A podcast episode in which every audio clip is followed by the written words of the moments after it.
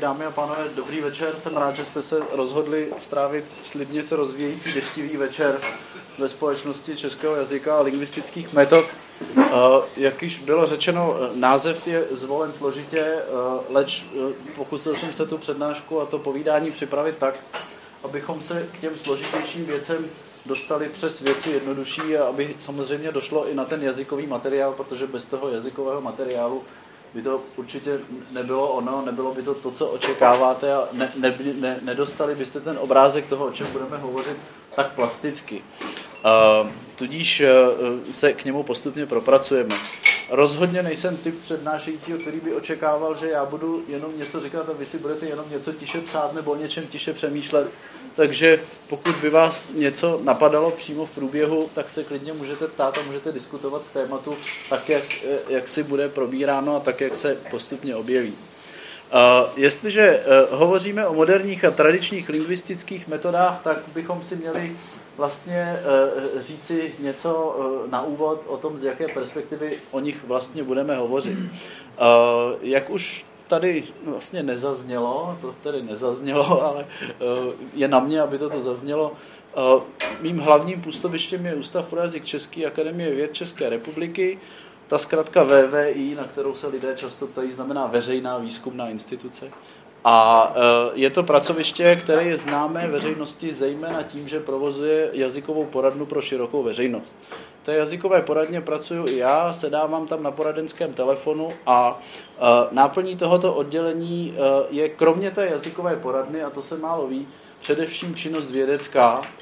E, ta jazyková poradna je sice věc, kterou e, veřejnost zná, ale je to věc, která je tam tradiční a za kterou paradoxně vlastně nejsme vůbec nijak honorováni. Honorováni jsme za vědecké výkony tohoto oddělení, čili uh, hlavní náplní tohoto oddělení je zejména výzkum vývoje současné češtiny, nejen spisovné, ale samozřejmě zejména spisovné, protože pokud někdo zavolá do poradny, tak ho zajímá problematika spisovné češtiny. Málo kdy ho zajímá problematika jiná než problematika spisovných variet, maximálně nějaké nářečí, nářeční slovo, co znamená a tak podobně. Uh, takže uh, z toho už vyplývá, že uh, samozřejmě nějaké to naše povídání prostě bude směřovat nebo vycházet z nějaké lingvistické disciplíny a tou lingvistickou disciplínou, z které budeme vycházet, je jazyková kultura, potažmo teorie spisovného jazyka a její praktická aplikace, to znamená jazykové poradenství. Je to, pokud mluvíme o tradičních lingvistických disciplínách a moderních lingvistických disciplínách, tak eh, stejně jako každá jiná vědní oblast, i vědní oblast lingvistiky eh, existuje proto, aby řešila nějaké teoretické a praktické problémy svého oboru. A jestliže hovoříme o jazykové kultuře a teorii spisovného jazyka, tak je to disciplína vlastně zastřešující. Jazyková poradna není vlastně nic jiného než takový, jak si, abych tak řekl, obvodní lékař jazyka. Eh, lidé, kteří pracují v jazykové poradně, svým zaměřením nejsou ani specialisté na rovinu výslovnosti, ani specialisté na rovinu tvarosloví, ani specialisté na rovinu syntaxe, ani specialisté na žádnou jinou konkrétní disciplínu, ale jsme tak nějak vzděláni ve všech těch oborech a jako každý dobrý praktický obvodní lékař víme, eh, eh, na které problémy stačíme a na které problémy musíme pacienta odeslat ke specialistovi a konzultovat nějaká jiná oddělení. Takže eh, jak si takový je asi charakter té disciplíny a co potřebujeme řešit zejména je samozřejmě to, co se v tom jazyce vyvíjí, co se v něm děje nového. Um, to znamená, že máme pochopitelně v jazykové poradně k dispozici takzvanou kodifikaci. To znamená zápis eh, stavu jazykové normy do normativních příruček, to znamená do slovníků, mluvnic a dalších jazykových příruček. Eh, panuje ve veřejnosti často rozšířený a zažitý mýtus, že všechno v jazyce je jednak dávno popsané, že na všechno máme v šuplíku nějaké tabulky, podle kterých vyřešíme každý e, jazykový jev na, na objednání a na počkání. A e, že e, všechno je popsáno, že prostě na všechno existuje nějaké řešení a na všechno najdete někde nějaký popis. Je pravda, že na řadu věcí v jazyce popis najdete, řada věcí je popsaná, řada věcí existuje, ale protože jazyk jako každá jiná, každá jiná oblast lidské činnosti se vyvíjí, tak i ty věci, které jsou v tom jazyce popsané, prostě podléhají nějakému vývoji a nějakým změnám. Čili jedna věc, kterou v té, jednou z oblastí, které v té disciplíně potřebujeme řešit, je, máme v mluvnici něco popsáno nějakým způsobem, ale ukazuje se, že v praxi se to vyvíjí třeba nějakým jiným způsobem. Děje se s tím něco nového. A to je samozřejmě potřeba ověřit, popsat, říci, jak to funguje, co se tam děje, uh, jak se na ten vývoj díváme, co to přináší a tak dále. Kromě toho jsou jevy, které v jazyce jsou zcela tradiční a v životě by vás nenapadlo, že je to věc, která není nikde popsaná, na, který, na kterou nenajdete žádný, eh, žádný návod. A, přesto je to věc, na kterou prostě nenajdete nikde žádný návod. Jo? Bývá to často dotaz, to už člověk, když pracuje v jazykové poradně, tak to už poznáte. Už podle první formulace toho dotazu se začínáte potit, Protože víte, že to je přesně věc, na kterou nebude žádná odpověď a teď už jenom čekáte, jestli ten člověk bude ochotný přijmout, že to nevíte a že to bude odpověď typu intuice rodilého mluvčího, případně to bude typ baborať, jak říkáme slangově mezi sebou, a nebo jestli to bude tazatel, který jaksi přijme to, že jazyková poradna je pouze jazyková poradna, nikoli dět vše věd. Eh, čili eh, existují jevy, které jsou nenápadné, připadají vám zcela intuitivně snadno uchopitelné, leč jsou zcela nepopsané a intuice je jediné, co máme k dispozici, abychom si je vysvětlili. Eh, budou příklady, jo? za chvilku budou příklady.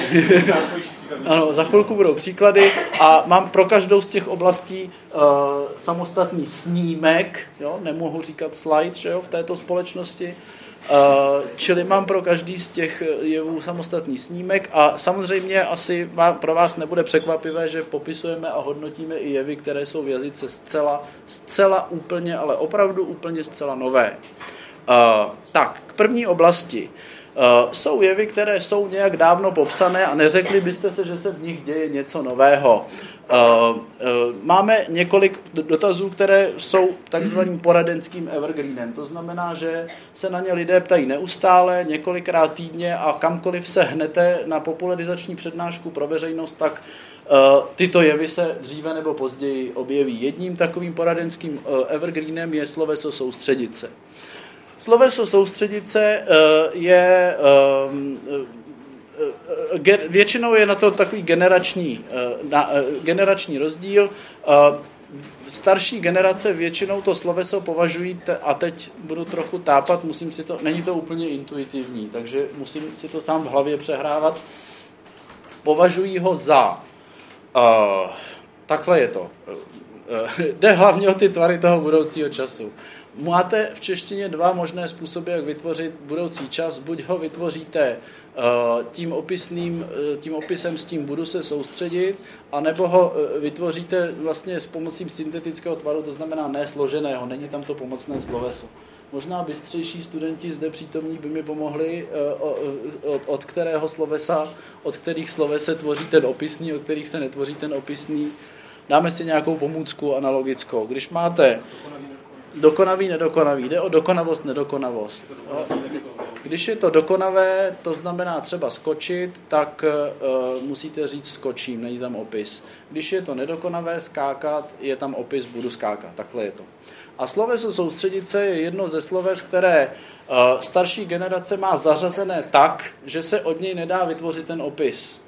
O, čili považují ho za, a teď už nedokážu zase říct, jestli je nedokonavé nebo dokonavé, ale asi mi rozumíte, co tím mám na mysli. Zkrátka ten vid chápou jinak než ta novější generace, která eh, to sloveso má vidově zařazené jinak a nepřipadají jí nijak nepřijatelné tvary typu budu se soustředit. Já osobně eh, eh, u tohoto typu slovesa jsem, jsem jaksi dospěl k tomu, že jsou jevy, které máte prostě nějak zažité a až v jazykové poradně zjistíte, že jsou trochu jinak, než jak jste je měli zažité.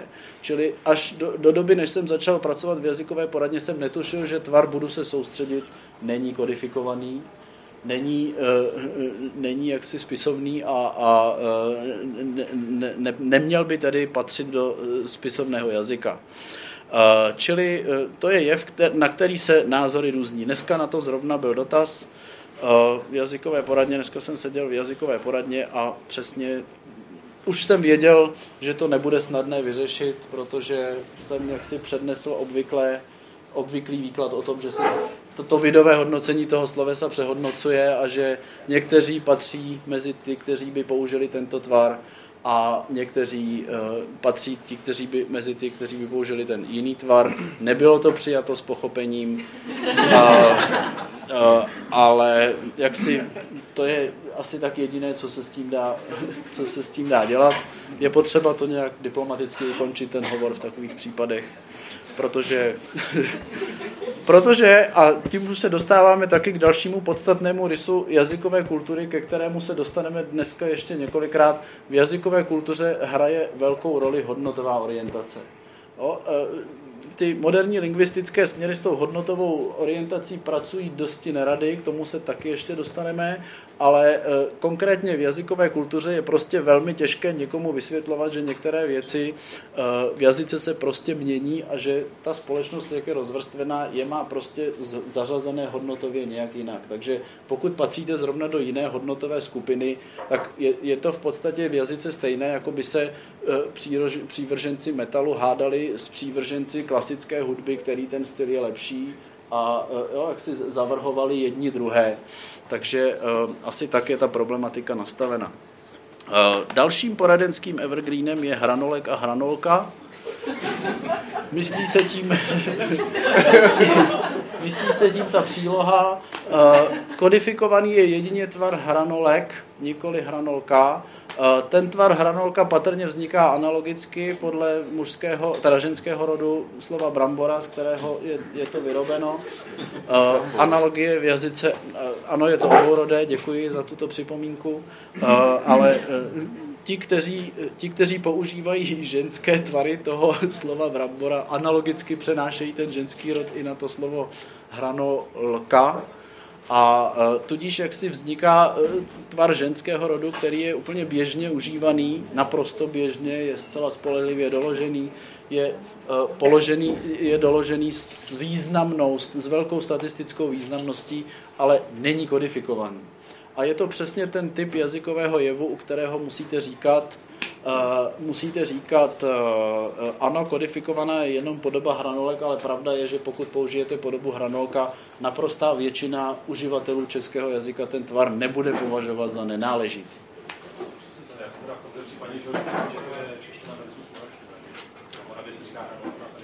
Uh, to není, není to tak, je to, je to určitě celoplošné, to, to rozšíření toho ženského rodu, toho slova. A, a e, dá se vlastně říci, že v tomhle jazyková poradna taky trochu plní nezastupitelnou roli, totiž roli, roli toho, že pokud vyjde nějaká kodifikace, tak v momentě, kdy ta kodifikace vyjde, zastarává. Jakmile vyjde nějaký slovník nebo nějaká mluvnice, tak začne okamžitě zastarávat, protože ten vývoj se, u, u, u, se vlastně ubírá nějakým jiným směrem. Takže od té poslední kodifikace v roce 93, a to hovořím jenom o pravidlech českého pravopisu, už se leco změnilo a e, jsou skutečně jevy, u kterých zkrátka musíme říci, že se přehodnocují a že to je s nimi jinak. Takže e, přestože sedíte e, na telefonu instituce, která tu kodifikaci vydává, tak vlastně musíte nenápadně podrývat autoritu kodifikace své vlastní instituce což se v instituci toleruje, protože tam to všichni vědí, že jakmile se to vydá, tak se to, tak jsou, tak zkrátka život se nezastaví. Vědí. A jsou samozřejmě i syntaktické jevy, které se vyvíjejí, vyvíjejí, si, vyvíjejí se i nahlížení na ně, více jak mám, zavl, mám já osobně zařazeno jako hovorové, jako hovorové je to zařazeno i v uh, vlastně dostupných příručkách českého jazyka. Jako spisovné neutrální je všude kodifikováno více než eh, a více, jak se dneska prosazuje. Jo? Přibývá těch, kteří to považují za neutrální, čili ten tvar se neutralizuje. Neptejte se mě, jak dochází k tomu, že se ten tvar neutralizuje. To je v jazyce stejná otázka, jako byste se zeptali na jakýkoliv, jiné, na, na jakýkoliv jiný typ, typ, typ směřování nějakého zaměření společnosti. Je to stejná otázka, jako byste se mě zeptali, proč zrovna letos je v modě zrovna tato barva. Na to se nedá odpovědět. Prostě některé tvary se neutralizují, vžívají se, považují se za spisovné a je to prostě tak. Je to taková nepsaná společenská dohoda. Prostě je za takové začínáme považovat. Někdy k tomu mohou přispět nějaké vlivy externí. Možná jste si všimli, že například zpravodajství veřejnoprávní české televize v podstatě ze dne na den zavedlo do svých zpráv eh, hovorové tvary u prvního pádu množného čísla eh, rod, eh, jmen rodu mužského životného, říkají policisti, aktivisti, komunisti a tak dále, což jsou tvary, které jsou považovány za hovorové a jsou považovány za hovorové nejen v tom slovníku, ale považují je za hovorové i uživatele jazyka. Volají a říkají, proč to udělali, to přece není neutrální. Jo? Proč to udělali, nevíme. Jazyková situace v České republice je taková, že neexistuje jazykový zákon. Tudíž jazykové chování vám nikdo nemůže výkonně nařídit. Jo? Žádný ústav ani nic takového. Ani ústav pro jazyk český nemá pravomoc nařizovat někomu jazykové chování. Je to častá... Existují jazykové zákony v různých zemích, Vím, že Slováci teď, teď vlastně mají jazykový zákon, i, i když má jenom takovou podobu vlastně ne, nedeklarativní, jenom takovou deklarativní, nevymáhá se, pokud vím, žádné pokuty za jazykové chování. Takže různé společnosti to mají různě nastaveno. U nás žádná instituce vám nemůže nařídit jazykové chování. Může vám e, jazykové chování nařídit váš nadřízený. Pokud budete pracovat v české televizi, a budete moderátor, který vystupuje na obrazovce, tak váš nadřízený vám může říct, vy se musíte vyjadřovat spisovně a musíte užívat tyto a tyto tvary. On to udělat může, protože s ním máte veřejnoprávní vztah, teda pracovně právní vztah, ale nikdo z Ústavu pro jazyk český nemůže přijít a říct tak a teď dostanete pokutu, protože jste použil ten a ten výraz v tom a tom typu komunikátu a to je nepřípustné, takže bloček a bude zle. uh, uh, tak, to ne, tak to nechodí. Jo? Ty jazykové, uh, všechny, všechna veřejnoprávní média a vůbec média mývají své jazykové poradce a své jazykové korektory, čili někdo v korektorně České televize prostě přišel s tím, že když je to hovorové, tak je to neutrální, sami slyšíte absurditu že jo, toho vyjádření, asi to nepotřebuje nějaký další komentář, ale uh, ohlas veřejnosti zkrátka svědčí o tom, že to neutrální není. V jazyce existuje něco, čemu říkáme jazyková norma a jazyková norma je jakýsi pocit závaznosti. To znamená, že jestliže se většina, nebo jestliže se významná část uživatelů jazyka ozve, že to nepovažuje za neutrální, tak je jasné, že to není neutrální. Cokoliv je v jazyce noremní, je to, co vás nikdy netrkne. Jo? Pokud čtete nějaký jazykový projev a nic z toho nevystupuje a nenapadne vás, to je divný, tak to je neklamná známka toho, že je to, no, že je to noremní, že nad tím není potřeba se pozastavovat. Eh, eh, krásně, teď teda, eh, kdybychom měli hovořit o nějaké no, nejnovějších událostech nebo relativně nejnovějších událostech, tak skutečnou platnost a relevanci pojmu norma prokázal současný prezident, který v komunikátu čistě oficiálním použil slova, která jsou zcela mimo hranice normy tohoto komunikátu, nemusím je tady opakovat, všichni víte, o co jde.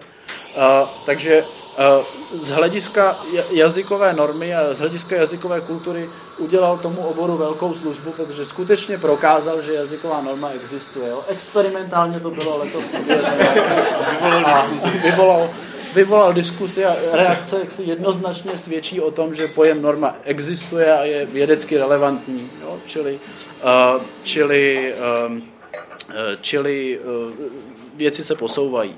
Jako jiný příklad bych mohl uvést tvary ukazovacích zájmen. Eh, všimněte si, že se do eh, vysílání veřejnoprávní televize na místo už relativně knižních tvarů tento, tato a tyto dostávají hovorové tvary tenhle, tahle a tohle. A, a proti těmto tvarům jsem ještě neslyšel žádný hlas, který by se ozval, to jsou tvary, které jsou ve veřejnoprávním vysílání neadekvátní. To znamená, že ačkoliv slovník je ještě stále má zařazené jako hovorové, že je stará ta kodifikace, tak v reálu to chodí tak, že nikomu nevadí. Jo? Je vidět, že ta jazyková norma konkrétně u těchto tvarů eh, je přijala intuitivně, přijali jsme je do normy, nepovažujeme je za rušivé, kdežto u těch tvarů policisti, aktivisti um, je to jinak. Ještě jiný důkaz toho, že nejsou noremní, je to, že si, to si můžete všimnout, že jinak mluví moderátor ve studiu a jinak mluví moderátor na místě události. No, moderátor ve studiu pod tlakem té jazykové v uvozovkách normy, teda pokřivené, zavedené do toho vysílání, řekne, už jsou na místě policisti a ten, kdo je v terénu a spoléhá na své vlastní povědomí nebo vlastně čerpá při tom projevu převážně ze svého povědomí, řekne ano, policisté už jsou na místě a vy, vy, vyšetřují událost. Jo? Čili to je dalším projevem toho, že to je nebo není nore, co, co jaksi je nebo není noremní. Um, jsou eh, také věci, které jsou popsané a které se týkají vazebnosti těch slov, třeba vazby. V slovnících spisovného jazyka i ve slovnících vazeb najdete běžně vazby sloves diskutovat a vazby sloves, eh, vazby slovesa poptat a tak dále, nebo poptávat se. A dneska vznikají vazby nové. Často se lidé ptají právě na vazbu diskutovat něco. Je to taková ta vazba, která se používá převážně v profesní mluvě, zejména politiků. Jsou to takové ty případy typu sněmovna bude diskutovat nový zákon, místo bude diskutovat o novém zákoně. Většinou se uvádějí argumenty, že je to anglicismus, Není to anglicismus, je to zaneseno už v příručním slovníku jazyka českého z let 37 až 57. Navíc už asi 600 let je v češtině tendence, aby jediným pádem předmětu byla, byl bezpředložkový čtvrtý pád. No, vyrábět něco, povídat něco, Eh, vykládat něco, no tak se tím pádem vyrovnávají i jiná slovesa. Čili eh, nedá se říct, že by ta angličtina byla úplně bez vlivu, ale eh, je to něco, co češtině prostě není cizí. Čtvrtý pád je v češtině běžným pádem předmětu. To samé poptávat něco. Jo? Poptávat se po něčem je ta vazba původní, že jo? a dneska se šíří poptávat něco. Běžně to slýchám. Jo? Firmy vám zavolí, řeknou, vy jste u nás poptával to a to, Někdy je vytrestávám a říkám, ne, ne, já jsem se u vás potom poptával. Většinou to nepochopí. Mají mě za, za vykuka a podivína. A e, rychle přejdou k meritu věci. E, čili e, je to vazba, která pochopitelně také e, je to vazba, která pochopitelně také vyplývá z tohoto takzvaně systémového vyrovnávání. Jo? E, v jazyce prostě existuje něco, čemu říkáme odborně jazyková ekonomie, slangově líná huba. Uh, totiž jsou, jsou, věci, jsou věci, které prostě potřebujeme říkat rychle a bez přemýšlení o jednotlivostech a tohle je jeden ze způsobů, jak toho dosáhnout. Um, jedna věc, která je v jazyce zajímavá, je pravopis. Pravopis je oblast jazyka, která v češtině je teda tradičně velmi přeceňovaná. Uh, to jaksi je jeden z rysů českého jazykového prostředí. Když vám někdo zavolá s nějakým dlouhým souvětím, ve které má čtyři formulační chyby a dvě dvojznačnosti a zeptá se vás, jak jsou tam správně čárky, no tak mu řeknete, jak jsou tam správně ty čárky, z toho řeknete, že dvě mu nemůžete říct, protože tam má takové poruchy větné stavby, že se prostě nedá rozhodne. A on vám řekne nevzrušeným hlasem, hm, hm, a jak to teda bude s těma čárkama? A, a, o, řeknete nad rámec, nad rámec vašeho dotazu si dovoluji podotknout, že by bylo dobré opravit. Hm, hm. A ke změně formulace nešťastníka obvykle přimě až to, když mu řeknete, že prostě dokud to neopraví, tak mu nemůžete říct, jak ta čárka. A, takže a, to je další důkaz toho, že pravopis je u nás přeceňovaný. Eh, ale eh, zajímavé na něm je to, že jako, že jako, eh, jako jedna z oblastí ani ne jazyka, ono to nepatří do jazyka. Pravopis je jenom systém pro záznam jazyka. Jo? Ale zajímavé je na něm to, že se moc nevyvíjí. Je to, protože je to hodně fixované, že jo, tím objemem té komunikace, tak se moc nevyvíjí. Maximálně se v něm dělají nějaké chyby, že se zapomínají čárky, ale nedá se o tom říct, že by tu byla vývojová tendence, že bychom přestávali psát čárku před ale. Jo? Jako se to dá říct u více než více jak, kde můžeme říct, prosazuje se vazba více jak, na úkor vazby více než, tak nemůžu konstatovat, ukazuje se, že české jazykové prostředí přestává ča- psát čárku před ale nebo před protože, nepovažuje ji tam za důležitou, nic takového se neděje. Uh, jediná oblast, ve které se pravopis vyvíjí nějak signifikantně a, uh, a to jaksi dosti závažně a, za, a, a, a významně je oblast psaní velkých písmen. Oblast psaní velkých písmen je oblast, která je jaksi dosti uh, tak řekl, nenáviděná uživatelskou veřejností a po určité době praxe v jazykové poradně ji taky přestanete mít rádi. Je to proto, že ten, že ten systém psaní velkých písmen v češtině, ačkoliv mu říkáme systém, je systematický jenom do určité míry jsou určité jaderné oblasti té problematiky, ve které se toho mnoho neděje a ve které všichni přijímáme s pochopením ta řešení, která jsou v pravidlech českého pravopisu. Zejména to bývá oblast psaní velkých písmen v názvech ulic, veřejných prostranství, městských čtvrtí a tak dále. Méně s pochopením přijímáme systém psaní velkých písmen o kulturních institucí, jako jsou divadla, galerie, kulturní domy a tak dále. A já to já to malé pochopení chápu, musím říci. A, a e, zároveň ta oblast jaksi není úplně oblíbená proto, že i v samotných pravidlech českého pravopisu jsou některé věci, které si prostě zcela otevřeně protiřečí, řekneme si to otevřeně. Takže uh, mám tady nějaké příklady toho, co se v tom psaní velkých písmen vyvíjí v současné době. Jednak to bývají názvy pohostinských a obchodních zařízení. To, co máte tady napsáno na té projekci, je to, jak by to mělo být podle pravidel českého pravopisu napsáno. Um, v praxi velmi často to nikdo nenapíše tak, jak to vidíte na té projekci. U e, názvu typu restaurace Slovanka e, to chodí tak, že restaurace je obecnost, je to typ toho zařízení a až ta Slovanka je název toho zařízení, čili není důvod pro velké písmeno toho slova restaurace. Nikdo to tak nenapíše no, v praxi. Absolvoval jsem dva telefonáty dvou velmi kultivovaných dám, s chodou okolností si obě chtěli otevřít lékárnu a uh, volali, protože jim pravopis jak se ležel na srdci a říkali, my víme, podle, že podle pravidel českého pravopisu bychom měli psát lékárna, já nevím, sedmi kráska s malým L, ale to bychom byli jediní v ulici, než kvůli ve čtvrti, než kvůli ve městě. Říkám, to máte pravdu. Eh, v podstatě záleží na vás, jestli chcete být statečné a eh, jestli chcete jak si se zařídit podle pravidel českého pravopisu, nebo jestli chcete eh, jak si, jestli chcete splynout s davem, abych tak řekla, psát to, co je teda dneska noremní, ne kodifikované, ale noremní, totiž velké písmeno u toho R teda u toho L, protože šlo o lékárnu.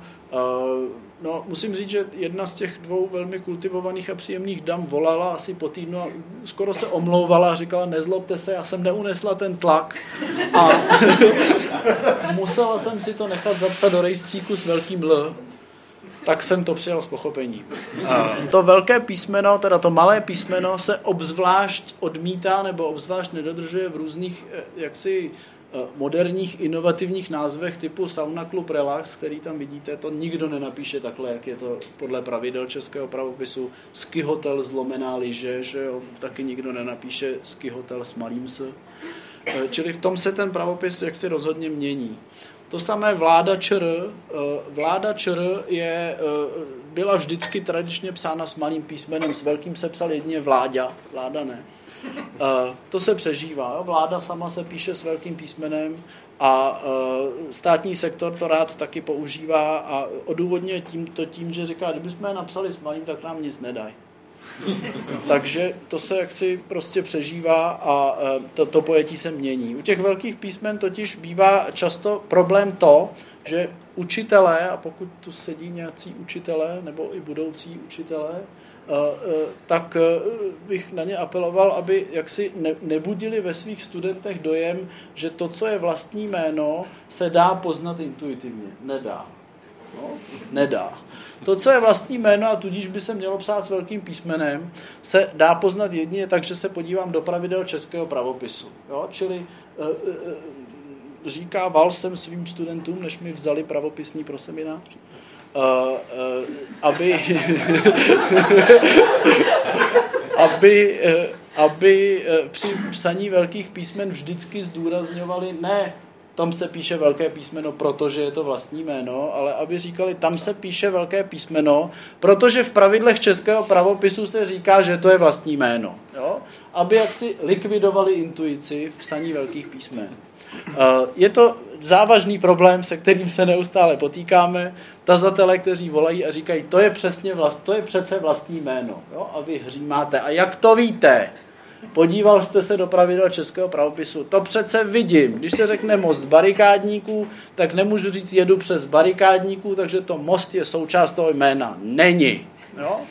Není, protože psaní velkých písmen je oblast, na které jsme se mezi sebou interpersonálně dohodli, že to budeme psát takto a dohodli jsme se, že most nebudeme považovat za součást názvu, budeme to považovat za obecnost a tudíž ho nebudeme psát s, malým, s velkým písmenem, ale s malým písmenem. Jo, čili to je to zásadní. Neexistuje intuice. Podívám se do pravidel, tam je napsáno, ano, toto mám považovat za vlastní jméno a psát to s velkým písmenem, pak to budu psát s velkým písmenem. Pokud to tak není, není to vlastní jméno a s intuicí zkrátka nikam nedojdu. Jo? v tomto případě.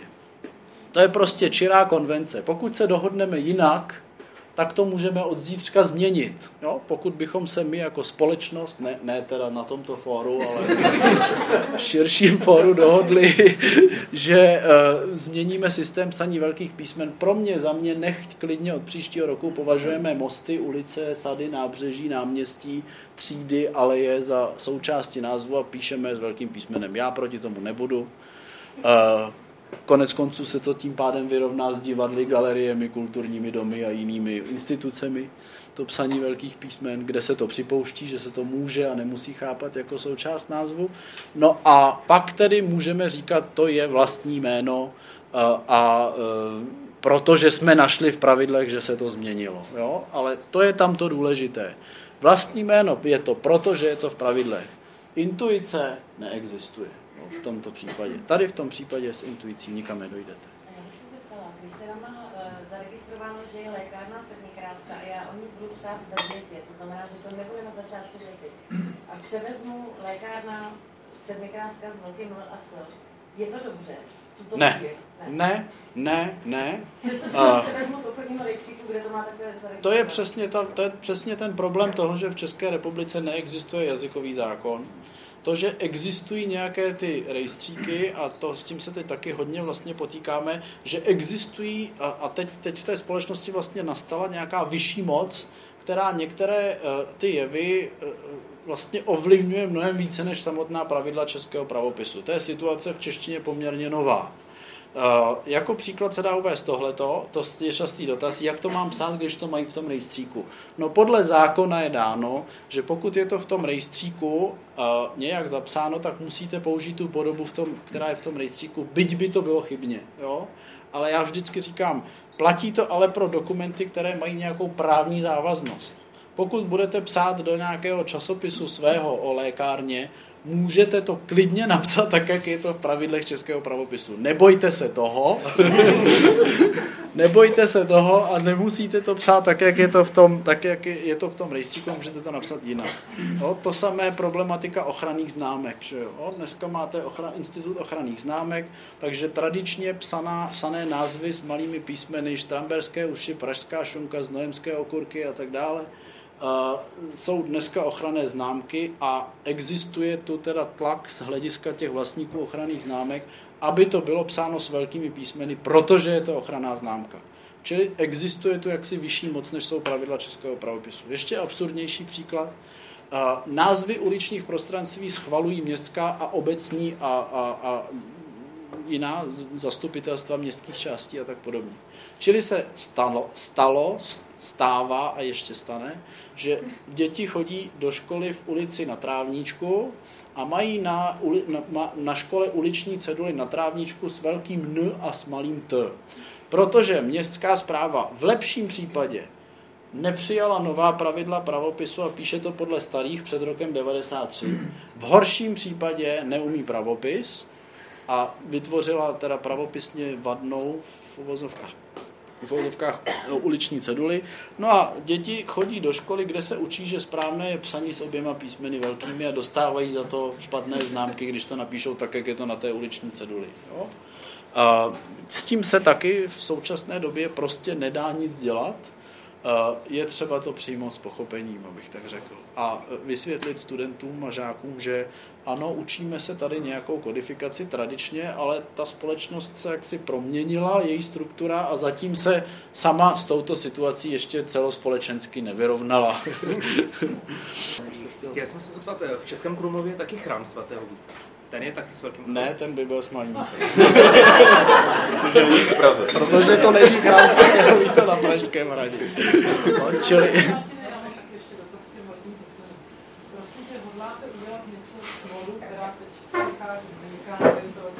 Mám na mysli psaní velkých písmen typu čerstvé brambory, obě písmena velká, módní obuv, obě písmena velká, nebo dnes volný vstup a všechna písmena velká. No. Dostala jsem pozvánku na akci barokní ensemble, obě písmena velká.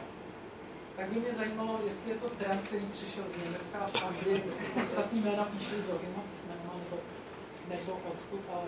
Já bych řekl, že je to trend ryze domácího charakteru, totiž úpadek vzdělání.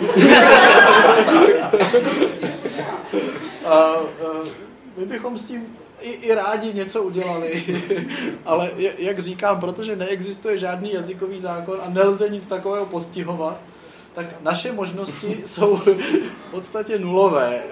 Jedinou, jedinou možností, jak, je, jak si možno uh, nějakým způsobem ovlivňovat to jazykové chování, je činnost poradenská, osvětová a, a popularizační, kterou děláme, té se věnujeme, ale um, zkrátka některé jevy prostě nedokážeme nijak účinně ovlivnit. Takže to je, ano, to je skutečně, to je skutečně trend, který se objevuje, jsou i jiné trendy. Jsou i restaurační zařízení, kde máte napsáno ochutnejte náš výtečný guláš s velkým G. A když se, je zeptá, když se jich zeptáte, proč je tam to velké G, ptejte se až po jídle. tak, vám, tak vám řeknou, to je přece ten náš guláš, jo? individualizační funkce. No, pokud bychom takové pravidlo přijali, no tak řeknu, dal jsem si, nebo na, nakrájel jsem si salám s velkým S, protože je to ten můj salám a k večeři si dám kuře s velkým K, protože je to to moje kuře. A existují i tak přísně logičtí uživatelé jazyka, kteří by říkali, ale když řeknete, když napíšete uh, sednu si na židli s velkým Ž a je to židle, kterou máte doma a jste ženatí nebo v daní, tak to nejde, protože je ve společném mění manželů. No. Takže musíte jaksi, no, nebo jsou tací, kteří říkají, nedá se přece použít jo, ža, prostě jakékoliv nelogičnosti. Nedá se použít vlak se rozjel. To se dá použít jedině v případě, že se skutečně samovolně dal do pohybu a došlo k nějaké havárii, někdo ho špatně zabrzdil opačném případě je třeba vždycky říci, strojvedoucí uvedl vlak do pohybu, jo, nebo něco takového. Neočekávejme od jazyka, že bude přísně logický. V jazyce existuje a funguje přenášení významu. Dneska zcela aktuální eh, Nedokázal jsem nějakému pánovi vysvětlit, že eh, zákon ošetřuje to a to, je eh, prostě běžné přenášení významu. Trval na tom, že ošetřují jedině lékaři a jedině lékařské věci. A když jsem mu, když jsem mu uvedl právě nějaké, nějaké, nějaké jiné příklady přenášení významu, třeba, já nevím, pohřeb probíhá, že jo, se taky běžně říká.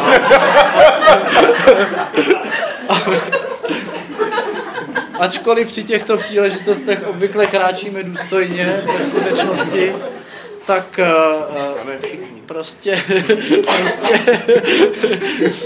prostě, jak si pán uznal, že to je pravda, že tomu vlastně nevadí, ale že u toho ošetřování se to prostě nedá v žádném případě přijmout. No. Ale uh, tady prostě ne, ne, nelze uplatnit žádná kritéria, žádná pravidla, prostě je to tak. Prostě existuje přenášení významu a některé metafory nám možná mohou vadit, ale uh, asi je těžké považovat, požadovat po jazyce, aby byl přísně logický. To bychom museli zrušit ten náš dvojí zápor, že jo, nemám nic, což vlastně znamená mám něco, že jo, a tak dále. No, pak ještě teda, abychom se vrátili k těm velkým písmenům, statutární město Plzeň nebo město, obec a tak dále jako označení právnických osob, je tu tendence psát to s velkými písmeny. Jo? Taky proto není důvod. Pokud to někde uvidíte, nepište to tak.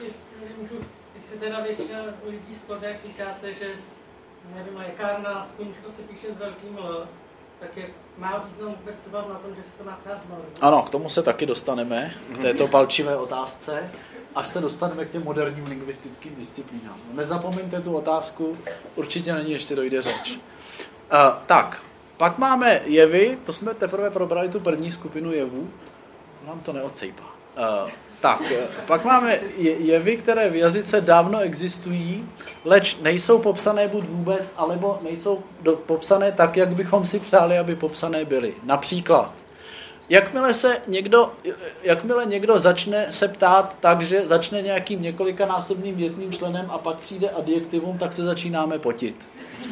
Uh, jo, je to ten typ solární elektrárna a vodní mlín, jestli má být správně uvedená, uvedený nebo uvedené do provozu v loňském roce. To je přesně typ, který byste neřekli, že je něco problematického z hlediska popisu a z hlediska řešení. Problematické to je, není to nikde popsané, uh, přestože jsou to všechno prostředky běžné, často užívané, že jo, jsou tam ryze domácí jazykové prostředky, tak popis nikde nenajdete a doporučené řešení nikde nenajdete. Takže eh, tady prostě dáváte jenom doporučení typu intuice rodilého mluvčího. Jo? Není to doporučení typu schoda s kodifikací. Je v kodifikaci dáno tohle, tak pište tohle, ale vždycky je to řešení, já bych dal to a to. Jo? No tak dobře. No, tak já to tak teda napíšu. Vám to neví. no, bys taky mohl vědět podobně, jo, takové v telefonu zaznívající. Čili to jsou věci, které se prostě řeší intuicí. Uh, složené číslovkové výrazy. Uh, to je vůbec nejhorší věc, na kterou se můžete zeptat. Jo? Pokud budete někdy váhat s touto, s, s, s touto věcí, nevolejte do poradny, apeluji na vás. Nebo volejte, ale ne ve středu odpoledne. uh, jsou to výrazy typu, uh, máte nějakou složenou číslovkovou dlouhou, je tam hodně čísel, je to velké množství a v mluvnicích se dočtete, že v takovém případě je možno buď skloňovat celý výraz, anebo nechat jeho část neskloněnou. To znamená, že když máte 10 milionů 865 324, tak de facto neuděláte chybu, když v kterémkoliv tom řádu přestanete skloňovat. Jo? To znamená, že by teoreticky vzato bylo správně z 10 milionů 856 324 a teď nebudu prozrazovat ten tvar toho počítaného předmětu, že jo? Anebo s 10 milionů 856 třemisty, rozumíte mi, prostě v každém, za každou tou čísnici bych mohl přestat nebo naopak začít skloňovat a pořád jsem v souladu s těmi mluvnicemi. Jo?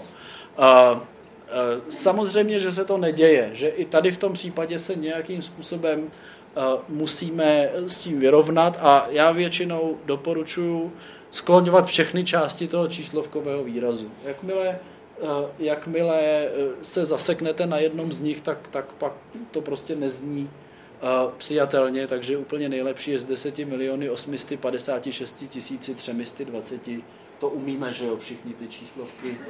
Každý ten tvar vám hned naskočí, když je vidíte třemi 24. A teď diváků nebo diváky. No, to je další věc, jo, počítaný předmět. Za domácí úkol všichni si napíšete 10 milionů 856 324 ve všech sedmi pádech a až to budete mít hotovo, tak si k tomu přidáte diváků a napíšete zase ve všech sedmi pádech až to budete mít hotovo, tak si k tomu přidáte procent diváků a zase 7 pádů a pak si k tomu přidáte celých 38 a zase všech 7 pádů. Jo? Za 20 let se sejdeme, zkontrolujeme se. Čili uh, uh, ani v tomto případě prostě to, to, uh, ten, to není uh, popsáno v úplnosti Uh, jenom teda prozradím, že ty tvary toho počítaného předmětu jsou možné oba. Jo, jakmile tam máte tu čtyřku na konci, tak to může mít schodu podle té čtyřky. I tam může být diváků, což je teda běžný tvar druhého pádu, u počítaného předmětu. Jo? Sedm lidí, osm mužů a tak dále. Takže i to je možné, ale uh, sami si rozhodněte, který z těch tvarů je vám bližší, který byste v tomto kontextu použili. Jevy zcela nové. Uh, adaptace cizích slov, to asi není potřeba nějakým způsobem rozebírat. Uh, existuje milná domněnka ve veřejnosti rozšířená, že máme nějaké převodní tabulky na to, jak se ta nová slova budou v češtině chovat. Mám briefing, jak se to bude v češtině psát. No to nikdo neví. Jo? To nikdo neví. Uh, u té nové slovní zásoby je vždycky určité adaptační období a ta slovní zásoba se buď přizpůsobí nebo nepřizpůsobí.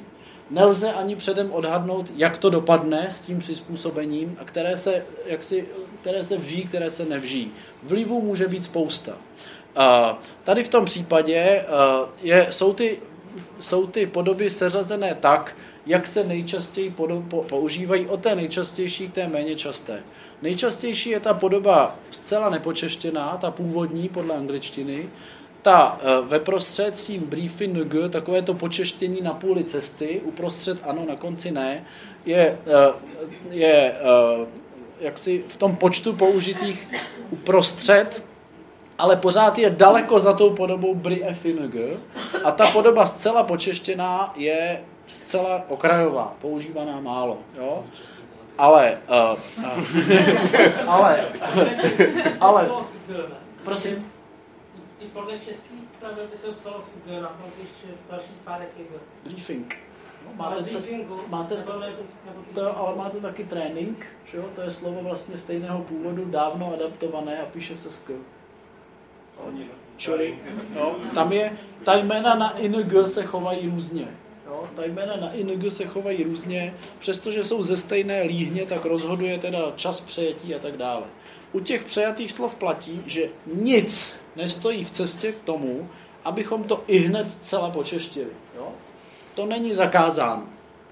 Pokud vezmete slovo briefing a okamžitě, jak, ho, jak je, ho napíšete tak, jak je to v té poslední variantě, úplně na konci, tak je to v pořádku. Jakékoliv slovo můžete okamžitě počeštit, ale nedělá se to. Jo? Nedělá se to, protože většinou se tu nechává nějaký čas na to, aby se to vžilo. No, logicky, že jo, protože pokud použijete nějaké slovo z angličtiny a v českém textu a hned ho počeštíte, tak eh, ten člověk nebude schopen si rekonstruovat tu jeho původní podobu, takže s tím se čeká. Jo?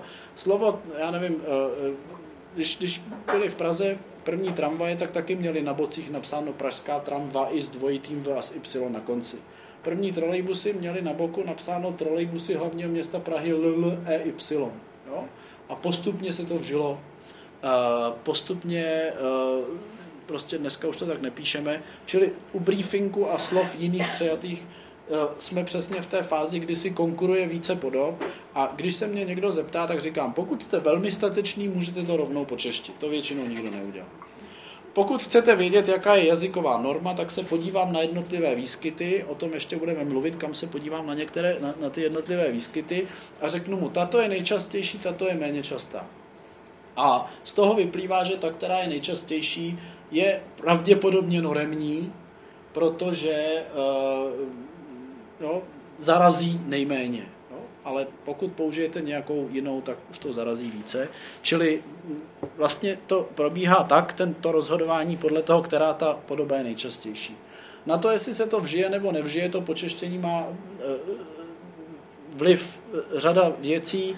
Hlásková skladba například. Máte slovo server, které se v češtině píše server, v českém prostředí. Důsledně počeštěná podoba server se vůbec nevžila, no protože rvr vypadá divně, jo? na to není jiný, jiná odpověď. Eh, I v odvozeninách to vypadá divně. Představte si, že byste měli na, na, na místnosti cedulku servrovna, rvrovna. Jo? to se prostě nevžilo. Naopak business je e, název přílohy lidovek, psáno business, čili tam někdo statečný to použil, napsal a vžilo se to. Jo? Čili tam už ta podoba počeštěná prostě nevadí. Čili pokud někdo přichází s tím, jak to bude v češtině, tak říkám, nevím. Jo? Pokud je to něco úplně nového, to nevím. Zatím je nejbezpečnější varianta ta a ta třeba, jo? v konkrétním případě. A to samé platí i pro psaní zvlášť nebo dohromady. angličtina většinou v těchto věcech není tak striktní jako čeština, když občas se, eh, když občas mluvím s kolegy z anglicky mluvícího prostředí, tak na takovými, na, na, nad takovými těmi věcmi, na, nad kterými my dokážeme sedět hodiny a hodiny a hádat se, jak by to mělo být, jestli zvlášť nebo dohromady, oni řeknou, no tak někdo to píše zvlášť, někdo dohromady, ne? Jo? A nevidí v tom žádný problém. To je prostě jin, jiný přístup k té jazykové kultuře a k tomu vlastnímu jazyku. Čili uh, v případech tohoto typu je to typ, kterému slangově říkáme baborať, a, ale nutno říci, že eh, pro češtinu je vždycky lepší, když se případy tohoto typu píšou dohromady. Protože jakmile to nenapíšete dohromady, tak vám tam vzniká ten typologicky odlišný moment, že vám tam elektro zůstane jako neskloný přívlastek. Jo? Což bylo v češtině vždycky naprosto okrajové, jenom v nějakém odborném vyjádření typu alfa záření, gamma paprsky a tak dále. Ale teď se to vlastně postupně proniká i do češtiny právě v těch přejatých slovech. Takže já, pokud bych měl někomu doporučit variantu, tak doporučím Electroswing psáno dohromady.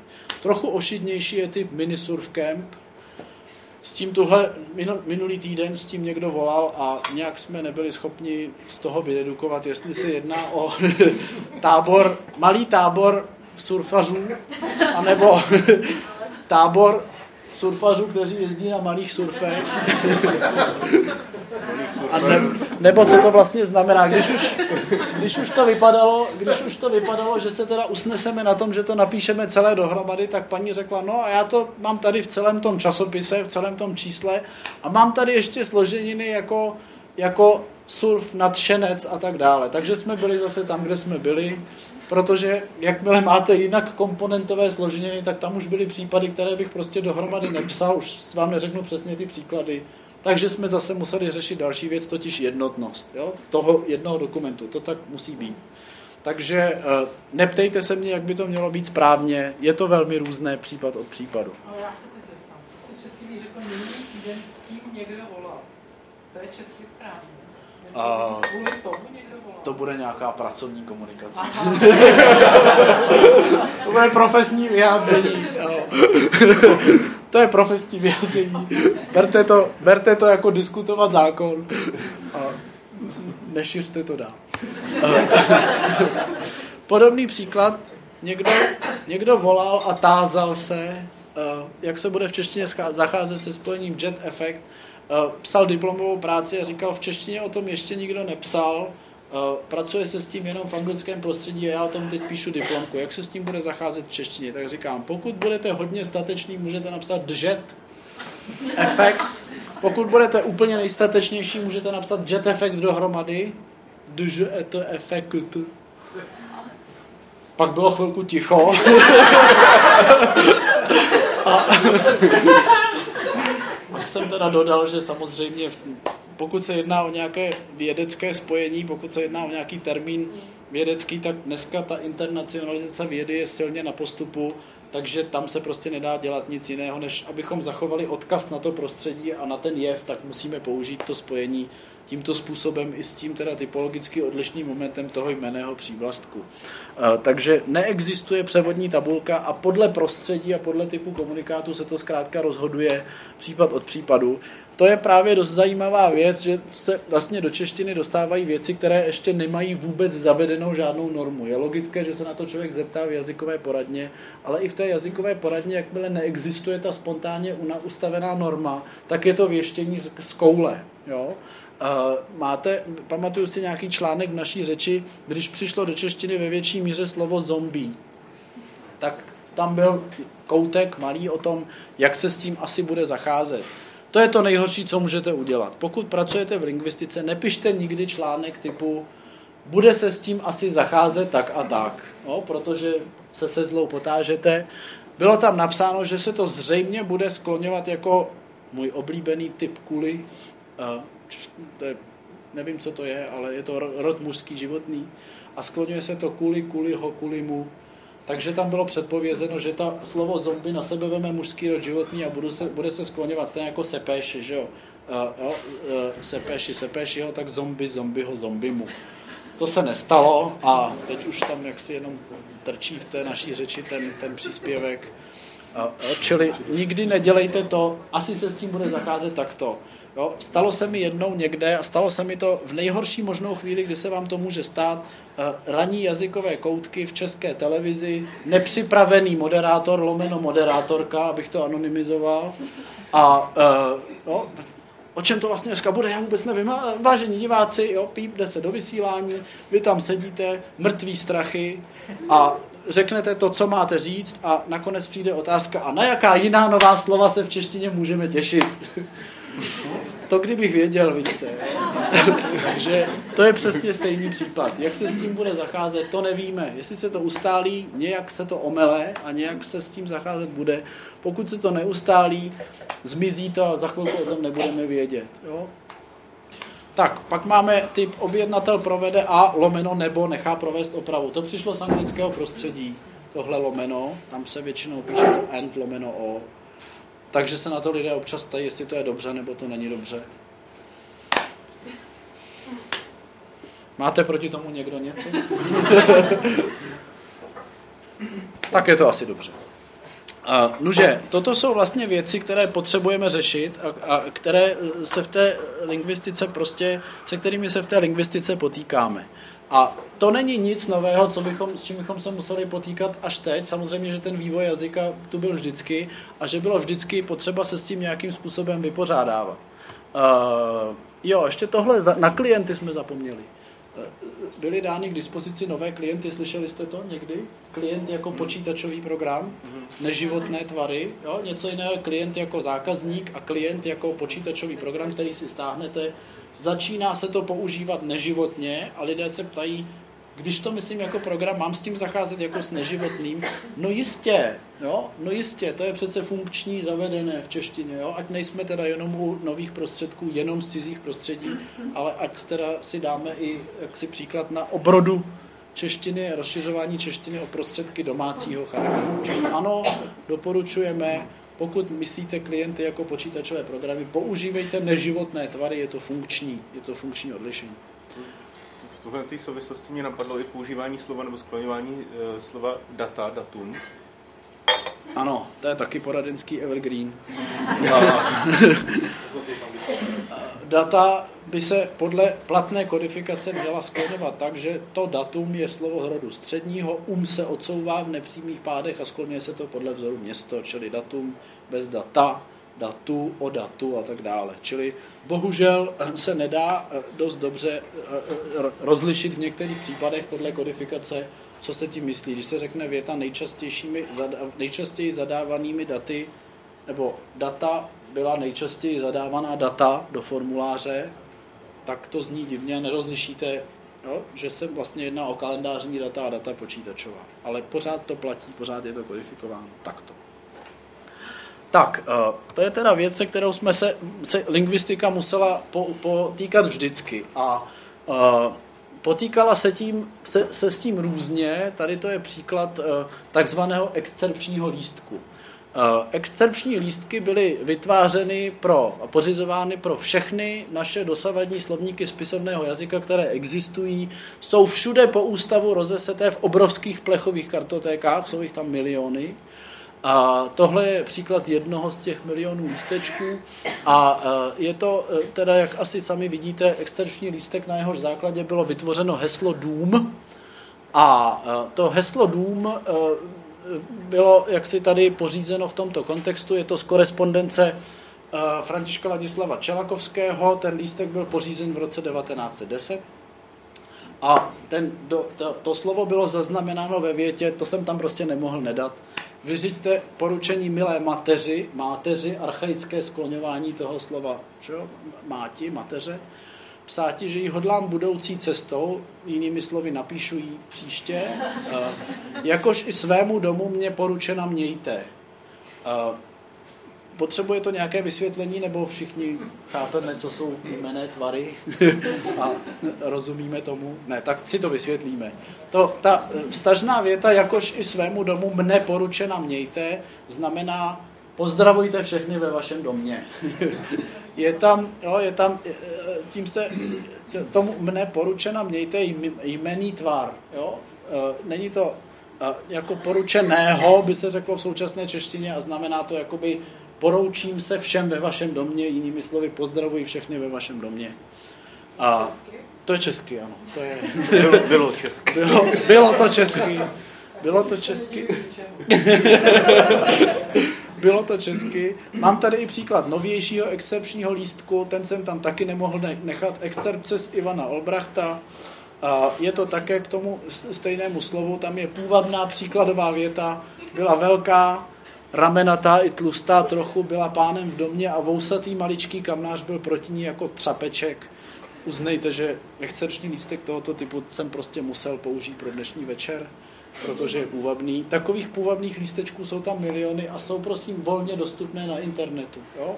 Ty lístečky jsou všechny naskenované, takže pokud by vás zajímalo, na, na, na jakém základě vzniklo heslo dům ve slovníku příručním slovníku jazyka českého, slovníku spisovného jeho jazyka českého a slovníku spisovné češtiny, což jsou vlastně všechny naše hlavní slovníky 20. století. Můžete si projít všech 366 exterčních kartiček, které jsou naskenované na internetu a takhle si je můžete pročíst.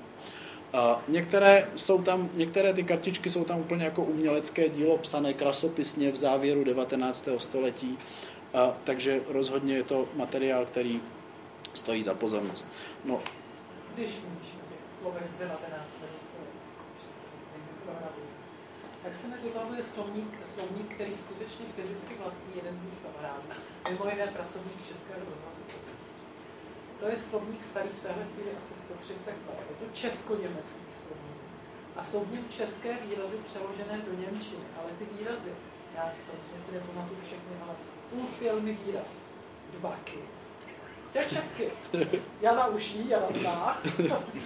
Ale byly tam i další výrazy jako potylek, zelokrat, povsinoha. Je to tak? Ošklout. tak ty mi je vysvětlíš, protože tyhle české výrazy byly přeloženy do Němčiny, Martine. Co No. je to dvaky? no uh, jak říkám, jak, jak, jak, jak říkám, Chlapci mi nejsou představou. jak, jak říkám, Naše sekce Co je potom ten? Cože? To si nepamatuju, nás A to se taky posunulo. To už fakt nevím. Pak tam no. ještě výraz opocený, tak tady to se dá asi... to bych, to bych dokázal vysvětlit. Ale dvaky, to pak vyvolalo spojení dvaky doj, dvaky doj. Což, Což nářečně znamená dva jdou, dva jdou. ne, já to Ale samozřejmě... tohle je opravdu český slovo. Takže A- 19. století. Mám hypotézu. Mám hypotézu, myslím si, že to je nějaký slovník, která asi ze závěru 19. století, jak říkáš, nebo prostě z doby 19. Zhruba století. 130 let starý. 130 let. Já jsem nikdy nebyl dobrý na počty. Umíte někdo spočítat, kolik to je? Rok? 18, vynikající 1875 jsem přesně potřeboval slyšet. Uh, to je poslední třetina 19. století, což znamená, to je období vlastně uh, de facto sklonku národního obrození, což je doba, ve které vycházely takzvané brusy českého jazyka. A to vydávali, jo, to vydávali, to vydávali lidé, kteří často nebyli s tím systémem jazyka vůbec nějak obeznámeni a často tvořili různé novotvary. Měl bych podezření, že dotčený slovník je plný takovýchto novotvarů a že jsou, to, že jsou to výrazy, které se prostě neuchytily a podle toho, jak jsou utvořeny, některé z nich neměli šanci se uchytit, protože byli prostě proti systému. Myslím že se teda. Ale je, je, je, to, je to, tak přesně, jo, přesně tak. Je to, je to hypotéza, nevím, ten slovník neznám, ale uh, tak, bych to, tak bych to typoval. Se temně hnědý. To jako jedno slovo, víš? No, uh, to teda byly tradiční metody, uh, takto se tradičně bádalo o jazyce. Měli jsme spousty exterčních lístků a v těch exterčních lístcích se hledalo. To jsou metody, se kterými v současné době pochopitelně neobstojíme a uh, jsou to metody, uh, které jsou překonané a exterční lístky se už dneska pochopitelně nepořizují. veškeré, eh, veškeré výzkumy podkladové, které se provádějí ke slovnících, se dneska dělají pochopitelně elektronicky. Všechno se zanáší do elektronických databází, kde se to značkuje, třídí, popisuje a tak dále. Čili, eh, čili pokud hovoříme konkrétně o tvorbě slovníků, tak slovníky se dneska, navíc to pořizování těch textů je pochopitelně mnohem snažší, protože si to všechno najdete na internetu, píšete a tak dále. A, a tím pádem máte toho jazykového materiálu k dispozici i víc než, než v těch dobách, kdy se pořizovaly ty excepční lístečky.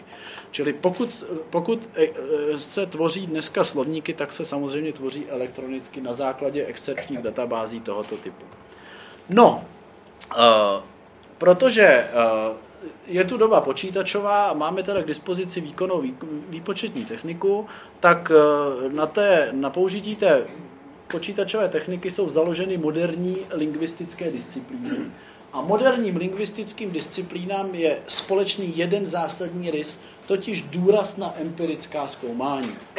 Empirická tím myslím to, že uh, uh, všechny moderní lingvistické disciplíny ve vztahu k jazykové kultuře vlastně říkají, jestliže o něčem řekneme, že to je spisovné, musíme to mít nějakým způsobem empiricky podloženo. To znamená, že zatímco v roce 1900, no prostě do, do roku zhruba 90, no prostě do nějakých 90. let, jste si mohli dovolit napsat do naší řeči, že tento výraz je spisovný. Dnes byste si to dovolit nemohli, dnes byste museli napsat, že na základě určitých empirických zkoumání, o kterých budeme ještě hovořit, lze soudit, že tento výraz bude spisovný. No. Mimochodem, co je to spisovnost, do dneška nikdo neví. No. To je jev, který není nijak definovaný a v podstatě se odvozuje od toho, co je zapsáno v těch příručkách a to, co je zapsáno v těch příručkách, prostě někdy nepostrádá subjektivitu. No, to, co tam je napsáno, je tam někdy napsáno ne proto, že by to někdo empiricky vyskoumal, ale protože se řeklo, tak kdo si myslí, že to je spisovný. Hlasovalo se a no, napsalo se to do těch příruček. Čili uh, to je věc, která by dneska v současném prostředí neprošla. Všechno, co je někde zapsáno, musí být podloženo nějakým empirickým zkoumáním. Protože ty e, moderní metody využívají počítače, říká se, tomu, říká se jim souhrně komputační lingvistika. To je vlastně souhrný název pro všechny lingvistické směry, které cokoliv zpracovávají na počítači. A e, zásadním odvětvím komputační lingvistiky je lingvistika korpusová. Korpus eh, je eh, v současné době vlastně základním a primárním zdrojem dat o jazyce a eh, je to vlastně disciplína, na kterou lze nahlížet dvěma způsoby. Asi bychom si taky měli říct, co ten korpus je, vidíte. Korpus je takový obrovský elektronicky označovaný soubor textů, ve kterém se dá lingvisticky vyhledávat, statisticky ten materiál třídit a, a e, tím pádem teda zjišťovat, co tam je časté, jak časté a tak podobně. A, a tudíž na to, abyste ten korpus mohli vytvořit, tak potřebujete, e, potřebujete e, mít nějakou metodiku, jak ho vytvořit. Jo? To znamená, že máte nějaký text, který potřebujete označkovat, napsat tam, jaké jsou to pády, rody a tak dále a k tomu potřebujete mít nějaké nástroje. Ty nástroje se dneska dělají na počítači, eh, počítač je dneska schopný na základě určitého programu, pokud do něj nasypete nějaký text, ta slova označkovat, napsat, toto je podstatné jméno rodu mužského životného v šestém pádě eh, jednotného čísla. Eh, čili ta korpusová lingvistika je nahlížena dvěma způsoby. Buď na ní koukáte z pozice toho, kdo sedí u toho počítače a značkuje ty tvary, dává jim tam ty kategorie a pak je to teda vlastně věda, která se soustředí na tu auto, hlavně na tu automatickou morfologickou analýzu, analýzu těch tvarů, na to připisování těch kategorií. No a když se na to podíváme jako uživatelé, tedy ti, kteří v, těm, v tom korpusu teda hledají, jestli je častější, že v Plzni se tvoří mnoho dopravních zácp nebo mnoho dopravních zácep, tak je to pro nás pomocná lingvistická disciplína, která pro nás tvoří ty nástroje, ve kterých my potom vyhledáváme a ověřujeme to, co píšeme do té kodifikace. A korpus je teda nový primární zdroj dat o jazyce, je, je budovaný tak, aby ten jazyk co nejlépe reprezentoval a uh, na základě vyhledávek v korpusu můžete tvořit závěry, jo, ale bez jejich, be, bez jejich ověření dneska si de facto nemůžete dovolit cokoliv napsat. Jo? A nebo musíte jasně říct, to je intuice, jo? to není ověřeno. Pak jo, s tím musíte umět pracovat. Já mám tady pro vás připraveno něco, co se týče... Ano, je volně dostupný, postupně si o tom budeme něco říkat. Bohužel tu není internet, takže budu muset teď rychle překlikávat mezi některými prezentacemi. Já tu někde něco o korpusu mám, a teď ale kde? Asi v něčem pro studenty. Uh, uh, uh. Kde jsme to brali? Tak taky, ale... Jo, tak tam by to mohlo být aktuální. No. Cená složka zkouškové a zápočtové testy. uh, uh, uh. Tam jich je. A teď asi někde v přednáškách, ne, tam to nebude. Kde to najdeme nejrychleji? Nejrychleji to najdeme v PQ2. Tady. Tak. Uh, studenti to znají. Korpus je, jak už jsem říkal, takový velký soubor, no to není asi úplně dobře vidět, je to takový velký soubor elektronicky označkovaných textů. Tady to, co vidíte rozmlženě, je výstup z toho korpusu. Vlastně je to obrázek z toho editoru, který se jmenuje Kontext a který umožňuje práci s tím korpusem. Já jsem eh, tady v tom, mám tu něco lepšího ještě, přímo nemám. To nejde, to nejde, to nejde, ne, to nejde doostřit. To nejde doostřit, on už ten obrázek sám není úplně ostrý. Takže to by byla marná snaha. Ale já to popíšu tak, že se vám to všechno úplně plasticky vyjeví. Představte si, že máte, že máte že máte soubor textů, který je poskládaný z mnoha a mnoha a mnoha zdrojů. Jo? Máte ty, ty texty převedené do elektronické podoby a každé to slovo v tom textu je nějakým způsobem označkované. To znamená, je v něm napsáno, co to je za podstatné, že to je podstatné jméno, rod mužský, životní a tak dále. A vy jste si teď udělali vyhledávku a hledali jste třeba tvar šestého pádu slova, nevím, plakát jo? čili o plakátu. Ten editor vám seřad, vyhledal všechny ty tvary o plakátu a teď vám je všechny seřadil a máte je tady uprostřed. Tady ten sloupec. Máme laserové ukazovatele, pane Aha, to je pravda. Samé novoty.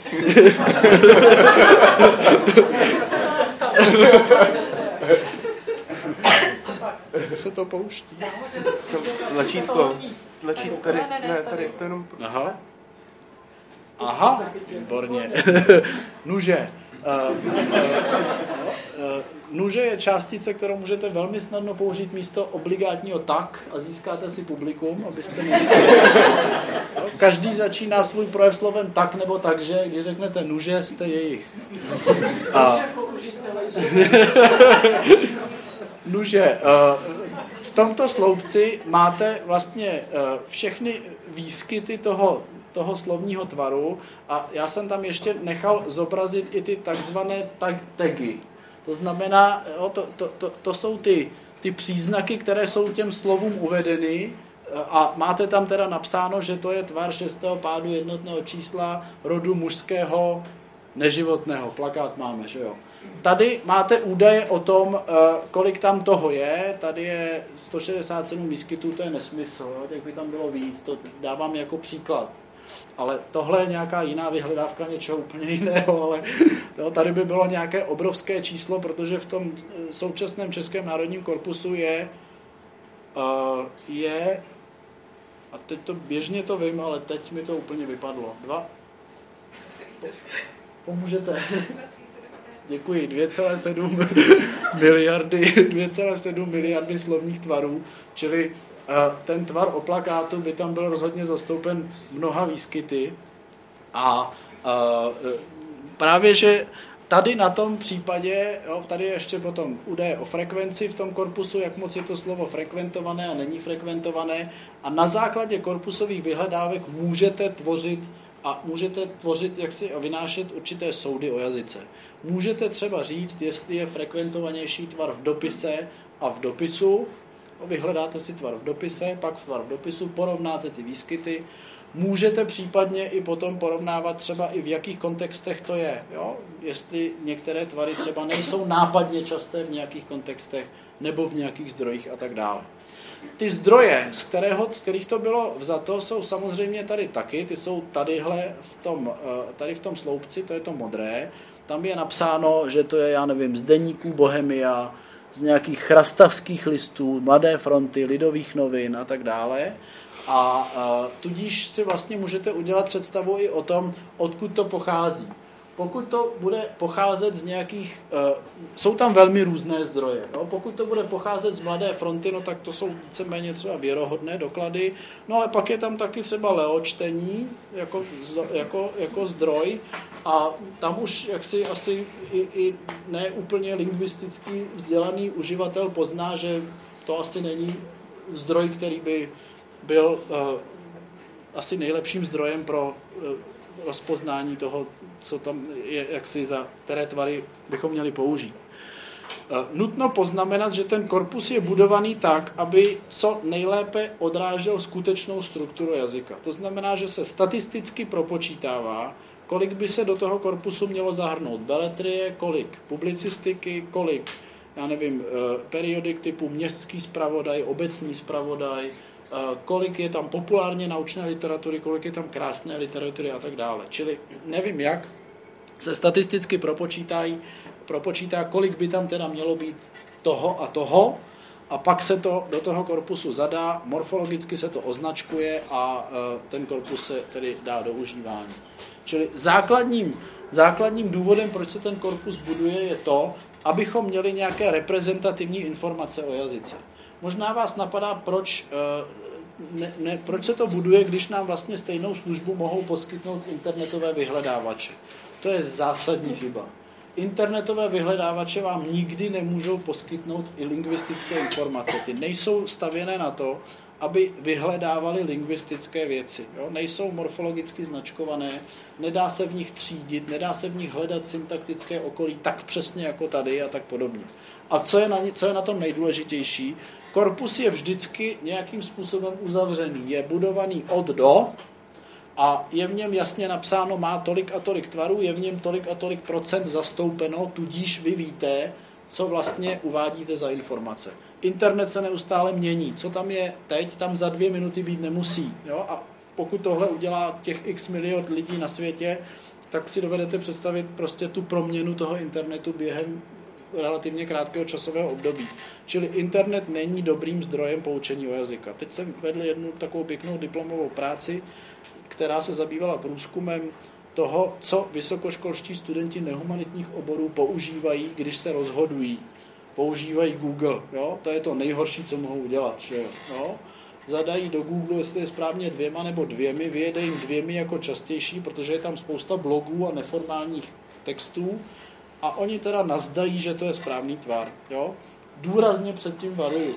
Google, nejhorší, vě, nejhorší věty, kterými se v jazykové poradně můžete diskreditovat, jsou Hledal jsem to v Google a ten ukazuje. Jo? To je první věta. Jakmile řeknete tuto větu, tak, tak prostě nejsme kamarádi. druhá věta, kterou se můžete diskreditovat, je uh, Google a ta druhá, jo. Druhá je Uh, Word mi to nepodtrhává. to je... Případně Word mi to potrhává. To je další věta, která člověka v jazykové poradně spolehlivě přivede do varu a spolehlivě si ho znepřátelíte. Jo? Eh, okouzlit naopak můžete větami Hledal jsem to v pravidlech českého pravopisu, Případně hledal jsem to v internetové jazykové příručce, ale nikdy ne v Google. Jo? A, takže, a, takže a, jak si Google nepoužívejte eh, pro takové věci. eh, Rozhodně je potřeba pro lingvistické vyhledávky používat zdroje tohoto typu.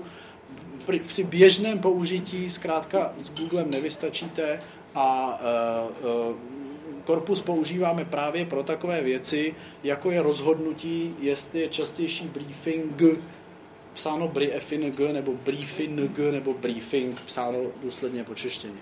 Takže ano, je dostupný přes internet. Korpus buduje Ústav Českého národního korpusu Filozofické fakulty Univerzity Karlovy. Na jejich stránkách eh, je popsáno všechno, co o něm potřebujete vědět, ba ještě víc, než jste kdy toužili o korpusu vědět. Eh, Musíte se tam zaregistrovat, musíte mít přístup, protože musíte potvrdit, že nebudete používat ta data z toho korpusu pro komerční účely, ale jenom pro nějaké soukromé, výzkumné a tak dále, čili Uh, přihlásíte se, oni vám pošlou, oni vám pošlou nějaké přihlašovací údaje a pak ten korpus můžete používat. Um, uh, do, Bylo to. příležitost tam je. to je možné. To je možné, to, to, to já neznám. Já používám jenom tu, tu, tu, tu verzi přihlaš, s tím přihlášením, takže eh, to jak si bohužel nemůžu sloužit, ale, ale, uh, ale mm, rozhodně po tom přihlášení máte k dispozici veškeré funkce. Uh, tak, takže, takže tak. Máme k dispozici teda, řad- ještě budu, ještě případně, jestli bude ještě čas a chuť, tak ještě pohovořím o nějakých jiných, ještě o, o jednom zdroji. Tohle byl ten nejzásadnější zdroj, Český národní korpus.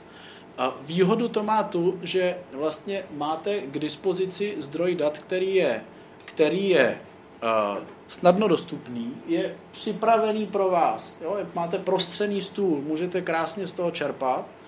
Musíte ty informace teda samozřejmě interpretovat. Jo? Neznamená to, že když vám vyjede nějaký tvar jako častější, že to, že to uh, tak skutečně je, že je spisovný, kodifikovaný, správný a tak dále.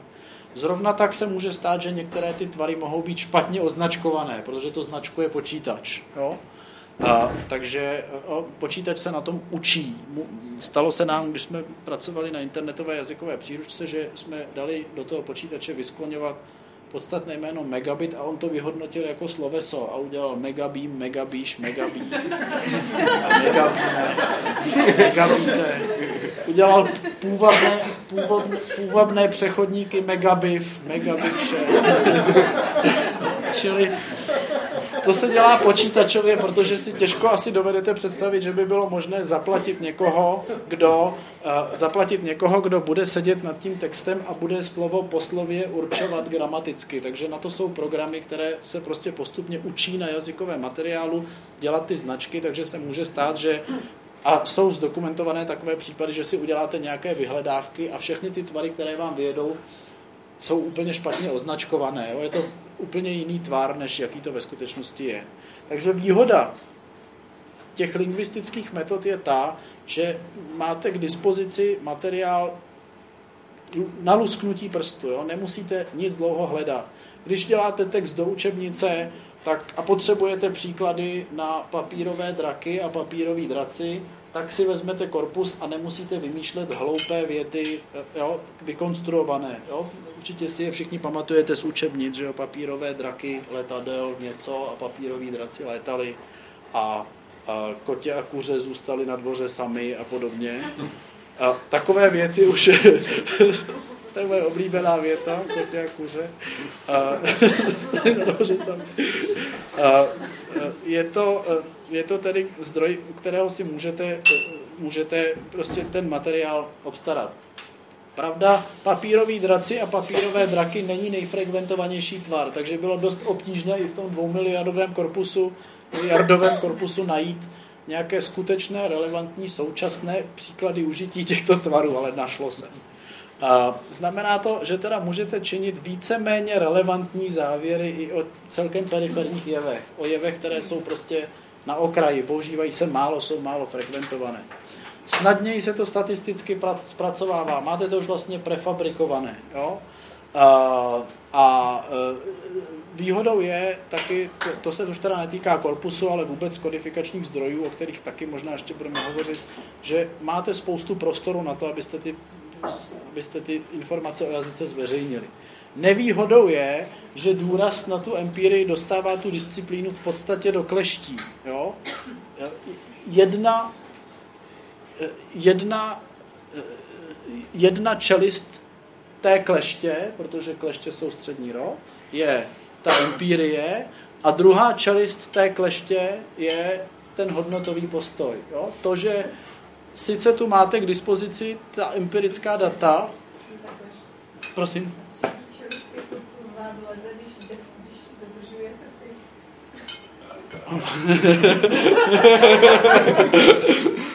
to je, to je samozřejmě konstrukt, to se nepoužívá, to jsem si jen tak, říkal jsem si, že je to, no, tak jsem, když jsem si tak dneska přemýšlel o tom, co tu vlastně budeme říkat, tak jsem si říkal kleště a to by bylo hezké tam použít ten tvar jednotného čísla, který se nepoužívá pochopitelně a jinak se nepoužívá nikdy, nikde, asi ho nenajdete doložený nikde. Takže právě tam jsou, tam jsou důležité ty hodnotové postoje. Jo?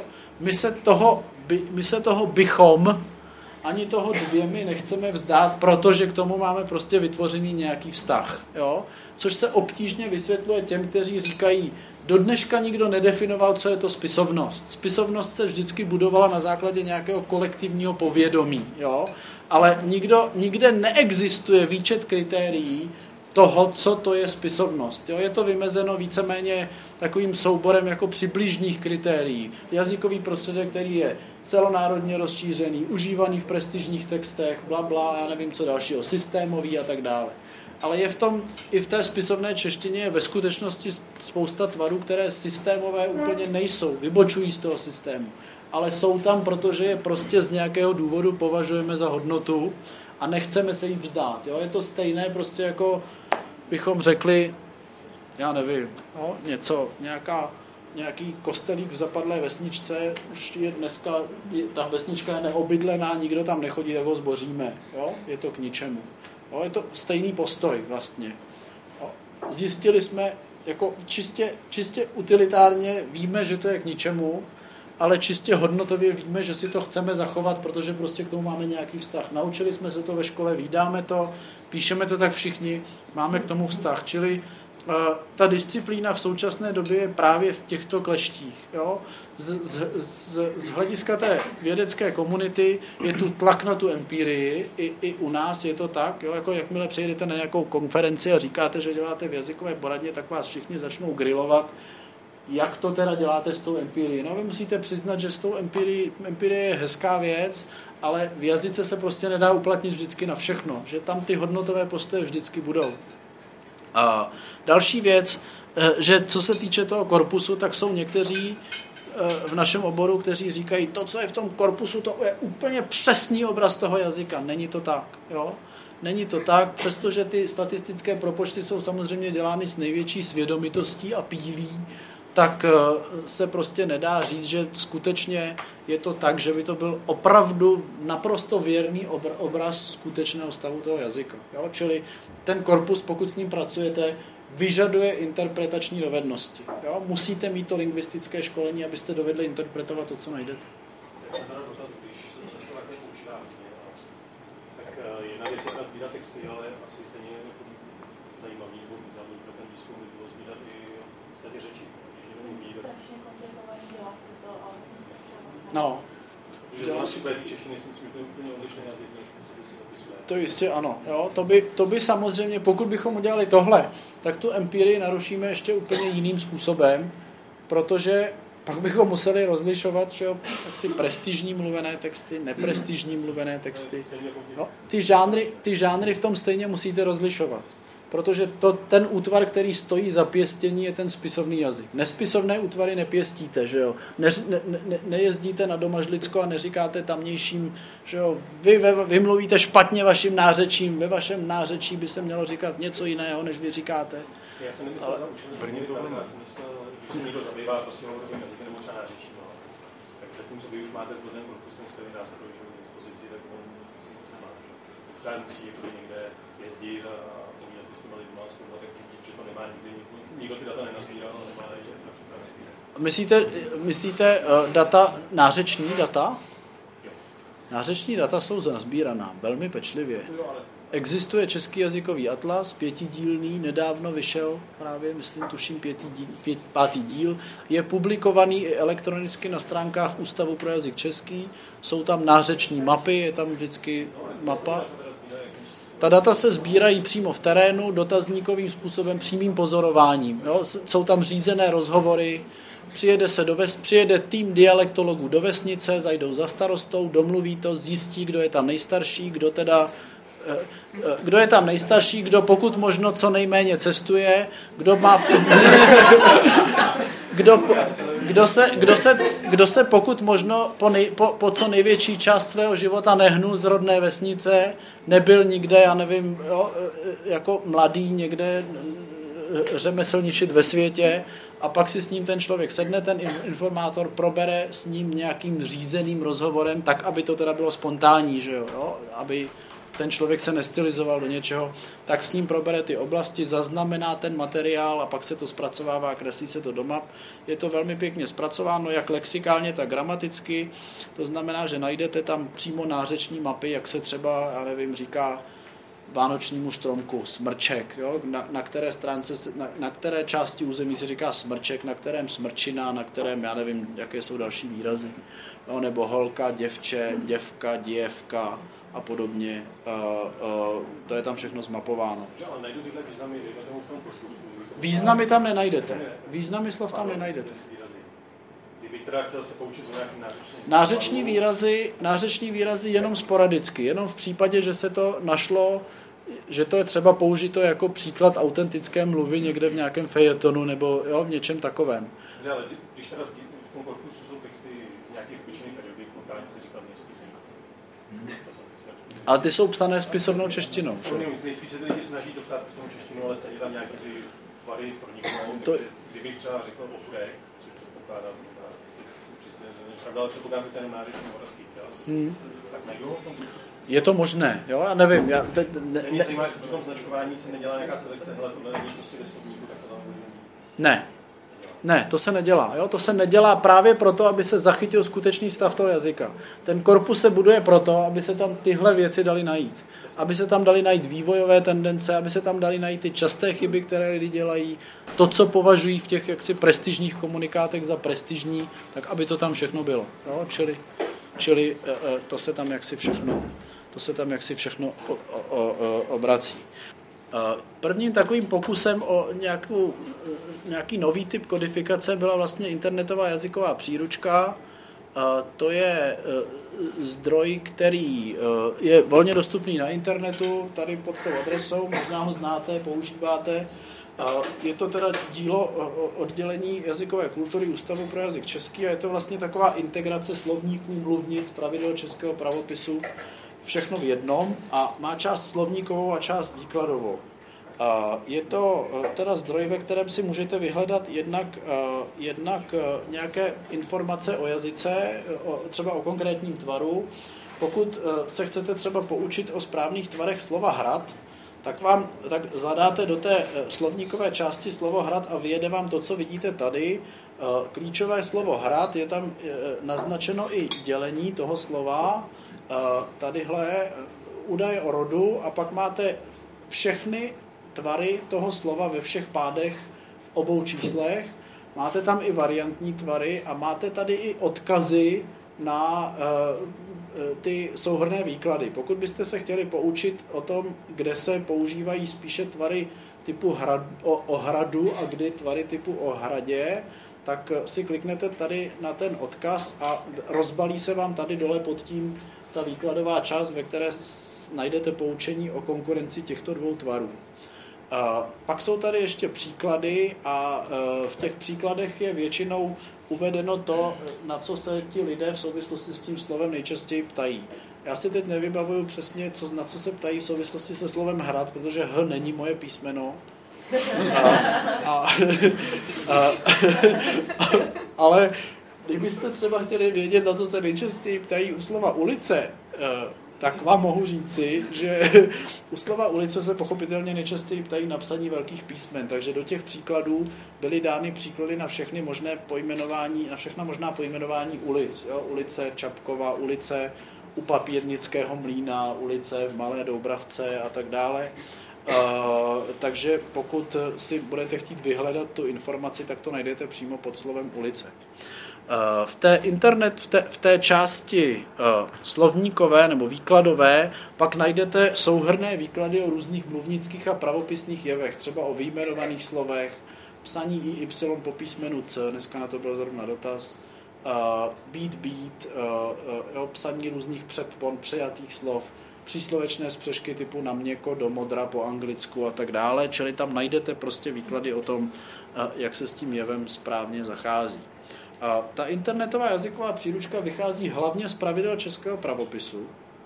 A výběrově jsou v ní i hesla ze slovníku spisovného jazyka českého, ze, ze slovníku spisovného jazyka českého jsou tam slova a pak jsou tam výběrově ještě slova z, z různých dalších zdrojů. Z nové akademi, z akademického slovníku cizích slov, z slovníku neologismu a samozřejmě z poradenské databáze. Pak, je tam, pak jsou tam často výklady o věcech, které dosud nebyly nikde řešené a nikde publikované. Pokud byste chtěli příklad, tak je tam třeba výklad o psaní čárky v infinitivních konstrukcích, který je zrovna v internetové příručce nejobsáhlejší ze všech zdrojů, který, které máme k dispozici. Je to, důvod je jednoduchý, prostě se na to lidé ptají, protože to nikde jinde nenajdou a poradna to nějakým způsobem řeší, takže má ten materiál zaznamenaný, zaznamenaný, má ta řešení zaznamenaná, čili i to je v tom samozřejmě vtěleno, je v tom vtělena spousta teda poradenského know-how. A ta příručka je dělaná tak, a to je důležité, abychom si řekli, aby bylo jasné, že to není kodifikační zdroj v takzvaně v užším smyslu.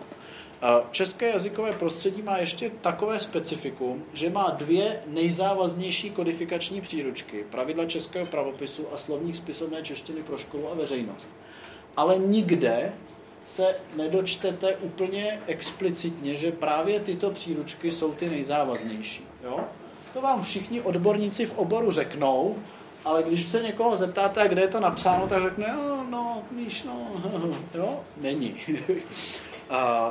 A, e, slovník spisovné češtiny má na obálce takovou opatrnou formulaci, že by se měl teda považovat za slovník normativní, jinými slovy kodifikační. Jo? Jak si e, bojíme se v tom českém jazykovém prostředí říct naplno, toto je kodifikační příručka, tady to píšeme, to byste se měli řídit, nebo tu doporučujeme, abyste používali jako nejvyšší autoritu. Čili internetová jazyková příručka je ve vztahu k těm příručkám takzvaný, takzvaný kodifikační zdroj v širším smyslu. To znamená, je to vlastně něco, co pojednává o jazyce, ale samo sebe to nestaví do pozice nejvyšší kodifikační autority. Jo? Pokud by, se, by došlo na nějaký rozpor a nemělo by dojít, aspoň nevědomě, mezi příručkou a pravidly, tak platí to, co je v těch pravidlech, ne v té příručce. Ta příručka ale samozřejmě nemůže strnule jenom papouškovat to, co je v těch pravidlech, takže je do ní zahrnuta i spousta věcí nových, ale je to uděláno tak, aby bylo jasné, co v ní je nového. Čili pokud si vyhledáte třeba slovo veterán ve významu uh, historický automobil, tak tuším, teď nevím, jestli to nepletu, jo? případně si to ověřte přímo v reálu, ale tuším, že je tam že jsou kodifikovány jenom, život, jenom neživotné tvary. Jo? Sjeli se veterány, a, a tak dále, ale v úzu se běžně vyskytují i tvary životné. Takže je tam napsáno v poznámce, že se běžně vyskytují i tvary životné, které neodmítáme. Jo? Aby uživatel věděl, aha, kodifikovány jsou jenom neživotné, ale pronikají i životné, takže neudělám velkou chybu, že tam napíšu. Jo? Ale pokud to budu dávat studentům do písemky nebo žákům, musím paradoxně po nich vyžadovat jenom ty tvary neživotné. Rozumný učitel udělá to, že to nedá do písemky, že jo? No. Méně rozumný učitel udělá to, že to dá do písemky, rozdá pětky a bude tvrdit, že to tak je i v reálu. Jo? Uh. Uh, já by si myslím, že to z mé strany už je asi všechno, co jsem vám chtěl říci, co jsem měl připraveno. Takže vám v tuto chvíli děkuji za pozornost a pokud teda ještě nějaká diskuse, tak jsem tady k dispozici děkuji, že jste přišli a že jste vydrželi tak dlouho. no, děkuji.